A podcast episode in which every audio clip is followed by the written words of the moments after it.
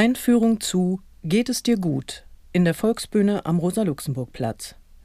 Die Hörtheaterfassung entstand im Rahmen des Projekts Berliner Spielplan Audiodeskription Reloaded von Förderband e.V. Text Imke Baumann, Johanna Kriens. Saalprüfung und Redaktion Katrin Wirmer und Heike Salchli. Das Theaterstück Geht es dir gut von René Polisch und Fabian Hinrichs erlebte am 24.03.2022 im Großen Haus der Volksbühne Premiere und gleichzeitig Uraufführung. Die Aufführung dauert circa 90 Minuten ohne Pause. Mitwirkende Fabian Hinrichs, African Voices, Bulgarian Voices Berlin, Flying Steps Academy. Text René Polisch, Bühne Katrin Brack. Kostüme Tabea Braun. Licht Frank Nowak, Johannes Zotz. Ton Klaus Dobrik. Dramaturgie Johanna Kobusch. Zum Inhalt. Geht es dir gut beschäftigt sich mit den Auswirkungen der Corona-Pandemie auf das private und öffentliche Leben.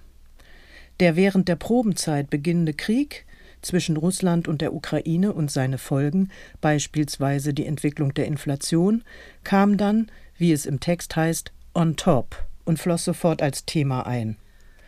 Mit René Polisch hat sich die Volksbühne auf die Suche nach einer partizipativen Arbeitsweise begeben. So entstehen seine Texte nicht im einsamen Kabinett des Autors, sondern immer auf Grundlage der Gespräche mit den SpielerInnen, hier also mit Fabian Hinrichs, dessen Vorüberlegungen und ganz persönliche Auseinandersetzung mit dem Thema der eigentliche Stoff des Abends sind. In diesem Sinne ist Fabian Hinrichs Co-Autor, ebenso aber auch inszenatorischer Mitgestalter. Beispielsweise war ihm wichtig, ein Gegenüber auf der Bühne zu haben, welches sinnliche Qualitäten neben dem Text transportiert, und es entstand die Idee, den Soloabend von zwei Chören und einer Tanzgruppe begleiten zu lassen. Wichtig ist auch zu sagen, dass in der Arbeitspraxis von René Polisch alle Abteilungen selbstständig arbeiten und Vorschläge machen. Das Kostüm und Bühnenbild werden nicht auf die Inhalte des Stücks angepasst, sondern eher passt sich der Abend den Beiträgen des Teams und Ensembles an. Als Solist hat Hinrichs große Gestaltungsfreiheit. Das heißt, jeder Abend ist einmalig, was Sie sicher auch durch die eine oder andere Improvisation in der Audiodeskription bemerken werden. Wer Näheres über die Arbeitsweise der Volksbühne erfahren möchte, sollte sich das Interview von Lavinia Knob-Welling mit Johanna Kobusch, der Dramaturgin von Geht es dir gut, im Theaterclub vom 25.09.2022 anhören. Sie finden das Interview auf der Seite des Berliner Spielplan www.blog.theaterhören-berlin.de Der Saal der Volksbühne. Das von dem Theaterarchitekten Oskar Kaufmann 1913 erbaute Theater wurde im Zweiten Weltkrieg unter anderem als Munitionslager genutzt, so dass nur eine Brandbombe ausreichte, um es weitestgehend zu zerstören. Zwischen 1952 und 1954 erfolgte der Wiederaufbau durch Hans Richter. Maßstab dafür war nicht die Rekonstruktion des Originals, Vielmehr unternahm Richter eine designerische Neuschöpfung im Sinne der architektonischen Vorbilder des federführenden Arbeiter- und Bauernstaates DDR. Ein besonderer optischer Blickfang des Saals ist der an der Decke prangende Kronleuchter aus ca. 400 massiven Glasteilen in Form von stilisierten geschwungenen Blütenblättern. Die Glasblätter sind in fünf immer enger werdenden Kreisen gleichmäßig aneinandergesetzt. Insgesamt ergibt sich eine geschlossene, nach unten in den Raum gewölbte Form. Der Leuchter hat 260 Lampen, einen Durchmesser von 4,50 Meter und hängt inmitten einer runden Aussparung an einem Sockel dicht unter der Decke. Kronleuchter und Aussparung sind von einem runden Deckenrelief mit einem Durchmesser von circa 12 Metern umgeben. 150 schmale, nach außen breiter werdende Streifen reihen sich dicht aneinander und umgeben als großer Kreis den zentralen Leuchter. Jeder einzelne Streifen endet an der Spitze halbrund und wird davor durch eine auffällige Kreisform pointiert. Das erweckt die Assoziation einer stilisierten Pfauenfeder mit dem charakteristischen Pfauenauge.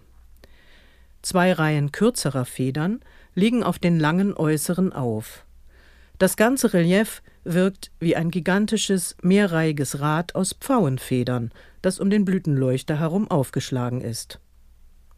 Ebenso repräsentativ ist die Holzvertäfelung der Saalwände, insbesondere im oberen Bereich. Von der Decke bis zu den Parketttüren unten vermitteln mit Schellack glänzend lackierte rechteckige Paneele aus hellem Holz einen edlen Eindruck. Über 30 halbrund herausragende Säulen aus rötlich schimmerndem Rosenholz gliedern die Fläche vertikal im Abstand von circa 1,30 Meter.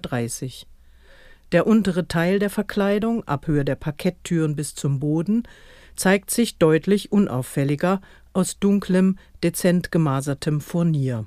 Auch dieses jedoch glänzend poliert. Unten sind auf beiden Seiten jeweils vier Parkettflügeltüren sichtbar. Davon ist aber nur die zweite wirklich zu öffnen und in Benutzung. Große Intarsien in stilisierter Blütenform schmücken alle Flügel, und 30 kleinere Blüten sind als Reihe darüber gesetzt. Die Türen werden beidseitig durch dreiarmige Wandleuchten mit Glasschmuck von oben bestrahlt. Ebensolche Leuchten zieren die Brüstung des Rangs. Zwölf zierliche einarmige Leuchter ohne Schirme verteilen sich über den Rest des Saals. Zusammen mit einem durch weitere Glasblütenblätter abgeschirmten Lichtband zwischen Wand und Decke sorgen sie für Erhellung von der Seite. Der Saal fasst 824 Plätze und ist in seinem jetzigen Zustand das Ergebnis eines 1972 durch den Intendanten Benno Besson initiierten Umbaus. Ursprünglich hatte der Saal drei Ränge, die sehr weit in den Raum hineinreichten. Besson ließ das Parkett hinten anheben, die Ränge bis auf einen entfernen und diesen letzten nach hinten zurücksetzen. Der verbliebene Zuschauerrang zieht sich nunmehr hinten über die gesamte Breite. Unterhalb davon thront im Parkett eine offene Technikkabine in Rot. Dahinter ist eine Regiekabine mit drei Fenstern in die Saalrückwand eingelassen. Die Sitzreihen sind leicht bogenförmig als ansteigende Tribüne gestaltet. Im unteren Parkett haben die Treppenstufen ebenfalls eine geschwungene Form. Durch die Veränderung des Parketts musste auch die Bestuhlung 1972 völlig ausgetauscht werden. Die Stühle im Parkett sind immer noch jene Kinoklappstühle, die in einem Gefängnis der DDR in einem strapazierfähigen hellroten Wollkunststoffgemisch produziert worden sind.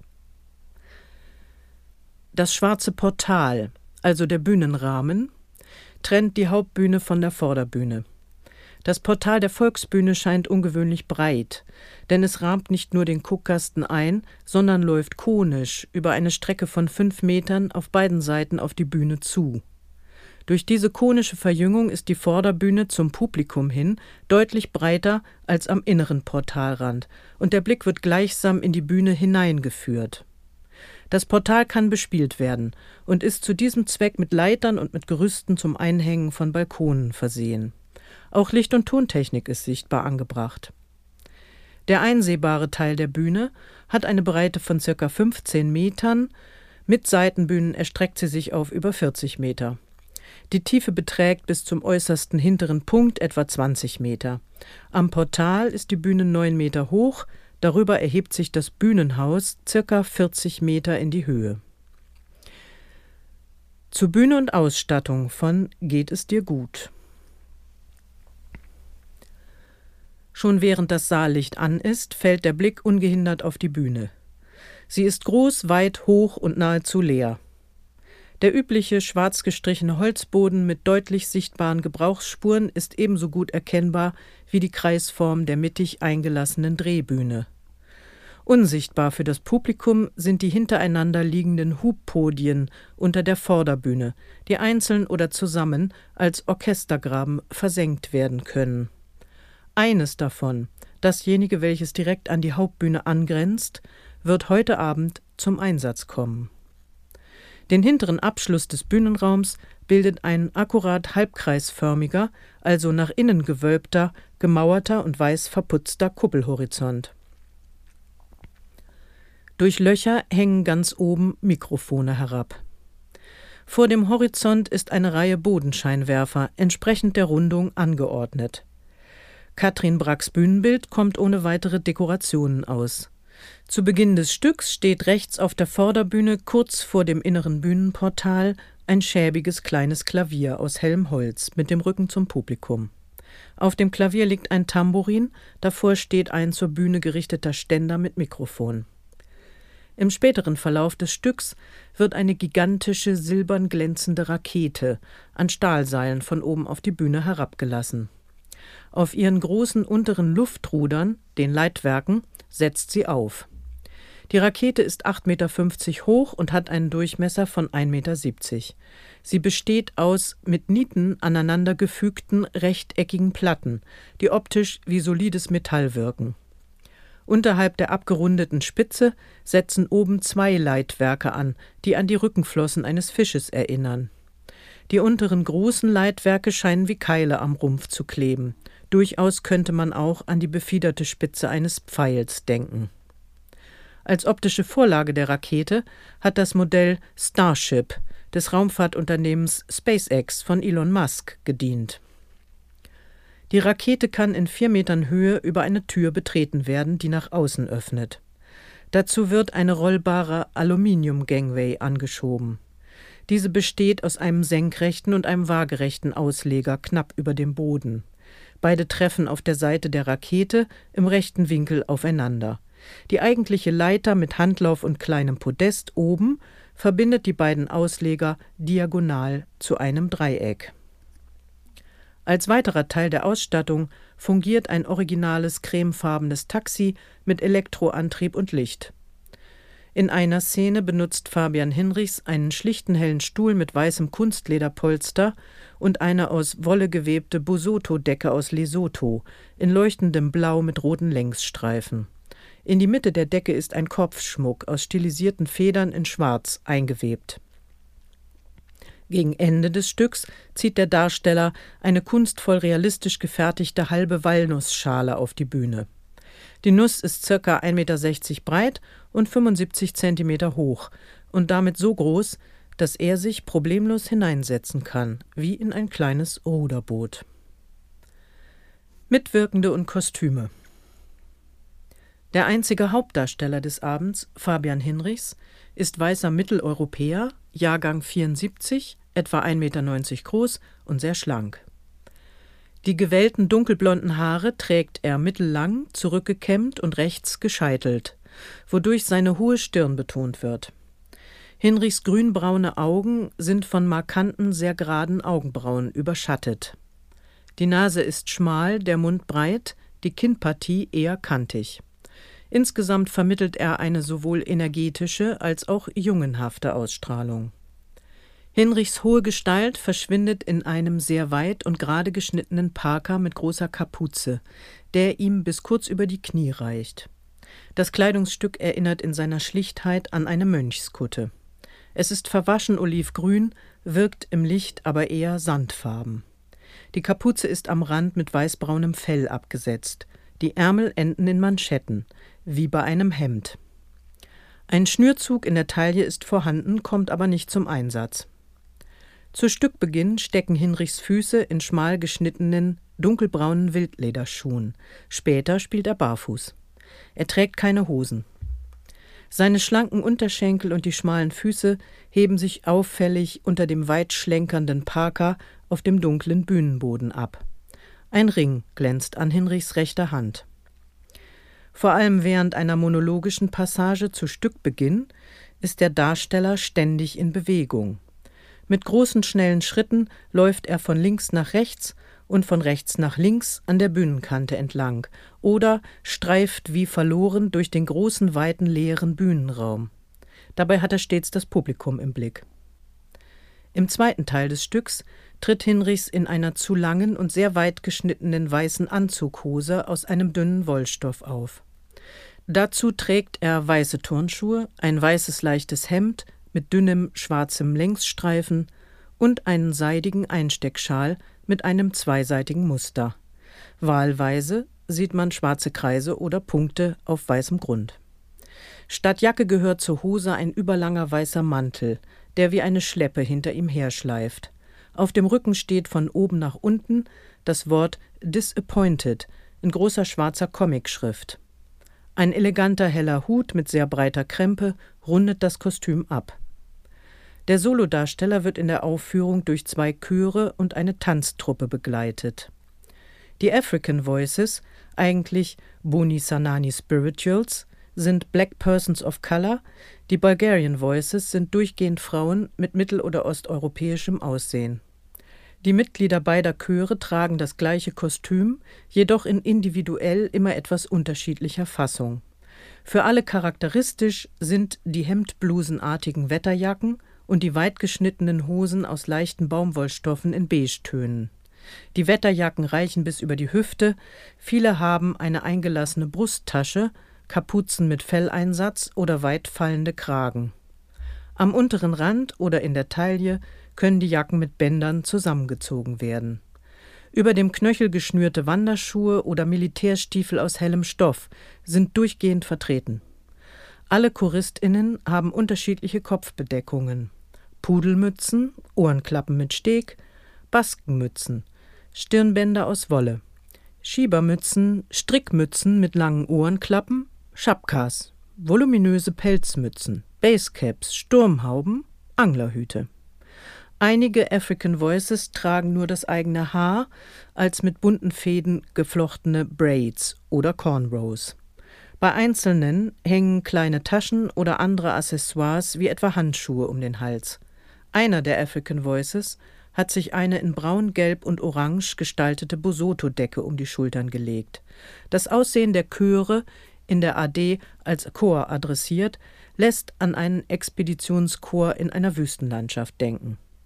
Nur einzelne Farbtupfen, etwa eine quietschblaue Pudelmütze und eine altrosa Strickbaskenmütze, heben sich von dem verwaschenen, wiederum sandfarbenen Gesamtbild ab. Die sechs bis zehn Breakdancer der Flying Steps Academy sind eine gemischte Truppe, darunter auch Persons of Color und gelegentlich Frauen. Überwiegend sind es junge Männer mit unterschiedlicher Statur und eher kurzen Haaren. Sie tragen eigene, Breakdance-typische Alltagskleidung, beispielsweise Turnschuhe, weit geschnittene tief hängende Jeans, Military-Hosen, aber auch enge Stoff- oder Trainingshosen, dazu Hoodies, T-Shirts, Hemden und Westen in unterschiedlichen Farben. Die Breaker zeigen mehrfach ihre Tanzkunst. Sie enthält in hohem Tempo ausgeführte waghalsige, dabei aber beeindruckend lässig dargebotene akrobatische Elemente, sogenannte Power Moves. Da die Zusammensetzung der Gruppe jedes Mal anders ist und die Tanzsoli sehr variieren können, das Tempo einem aber regelmäßig den Atem stocken lässt, beschreibe ich Ihnen schon an dieser Stelle vier typische Figuren, die immer wieder in der Aufführung zu sehen sind. Bei einer Figur steht der Breaker im einarmigen Handstand und hüpft auf dieser einen Hand leichthändig im Kreis. Dabei drehen die in der Luft gespreizten Beine wie Mühlenflügel mit. Oder die angewinkelten oder gestreckten Beine werden knapp über dem Boden steif wie ein Brett in der Luft gehalten. Der Breaker hält diese Position wie eingefroren, und das ebenfalls im einarmigen Handstand. Bei einer weiteren Figur lässt sich der Breaker auf die Hände fallen. Sein Körper rotiert zwischen Vorder- und Rückseite. In atemberaubendem Tempo kreisen gleichzeitig seine gespreizten Beine knapp über dem Boden unter den Händen durch. Sehr bekannt ist auch diese Figur. Sie heißt Headspin. Scheinbar mühelos drehen die Breaker freihändig auf dem Kopf. Die hoch in die Luft ragenden Beine wirbeln leicht gespreizt wie ein Quirl. Bis bald im großen Haus der Volksbühne.